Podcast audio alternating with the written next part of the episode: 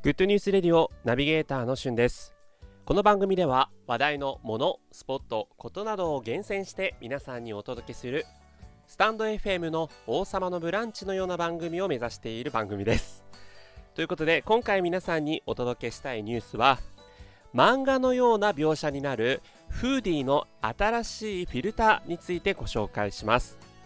さあいろんなカメラアプリありますけども皆さんはフーディーというアプリご存知でしょうか？え綴りとしては FOODIE ということでフーディーと読むんですけれども、まあ、フーディーってカタカナで検索していただいてもすぐ、えー、アプリのストアで見つかると思います。こちらはですね、えー、いろんなこう美味しいような美味しそうな料理に見えたりとか、えー、綺麗な風景が撮れたりとかすごいさまざまなフィルターがもともと備わっているんですけれども今回漫画フィルターという新しいフィルターが、えー、導入されました。でこの今スタンド FM の私この背景にさせていただいているものアイコンの写真に使わせていただいているものが実際にですねそのフーディーの漫画フィルターで撮ったものですね、えー、これフレッシュネスバーガーのスパムバーガーっていう最近新しくできた、えー、フレッシュネスバーガーのスタッフの方がナンバーワンにこうおすすめしたいバーガーということで新しく再発売されたやつなんですけれども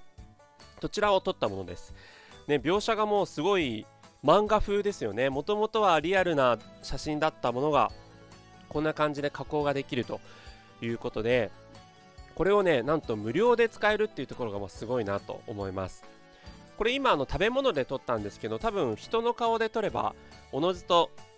その人の顔が漫画風にね撮れたりとかいろんな使い方ができるんじゃないかなと思います。で私は今回この漫画フィルター6種類ぐらい種類があるんですけどもその中で最もシンプルなものをこのアイコンの写真として使わせていただいてますがえ他にもですね本当にこう漫画的なこう何ていうんですかね窓枠ができた形で、えーなんかびっくりマークみたいなものが同時にこう表示されるような加工があったりとかあとはなんかキラーンってこう目が光ったりするこの目の漫画風の目が目が描かれたコマが、えー、あるバージョンだったりとか、えー、漫画フィルターにもいろんなさまざまなバージョンがありますのでぜひいろいろとって、えー、お仲間と楽しんでいただければいいんじゃないかなというふうに思います。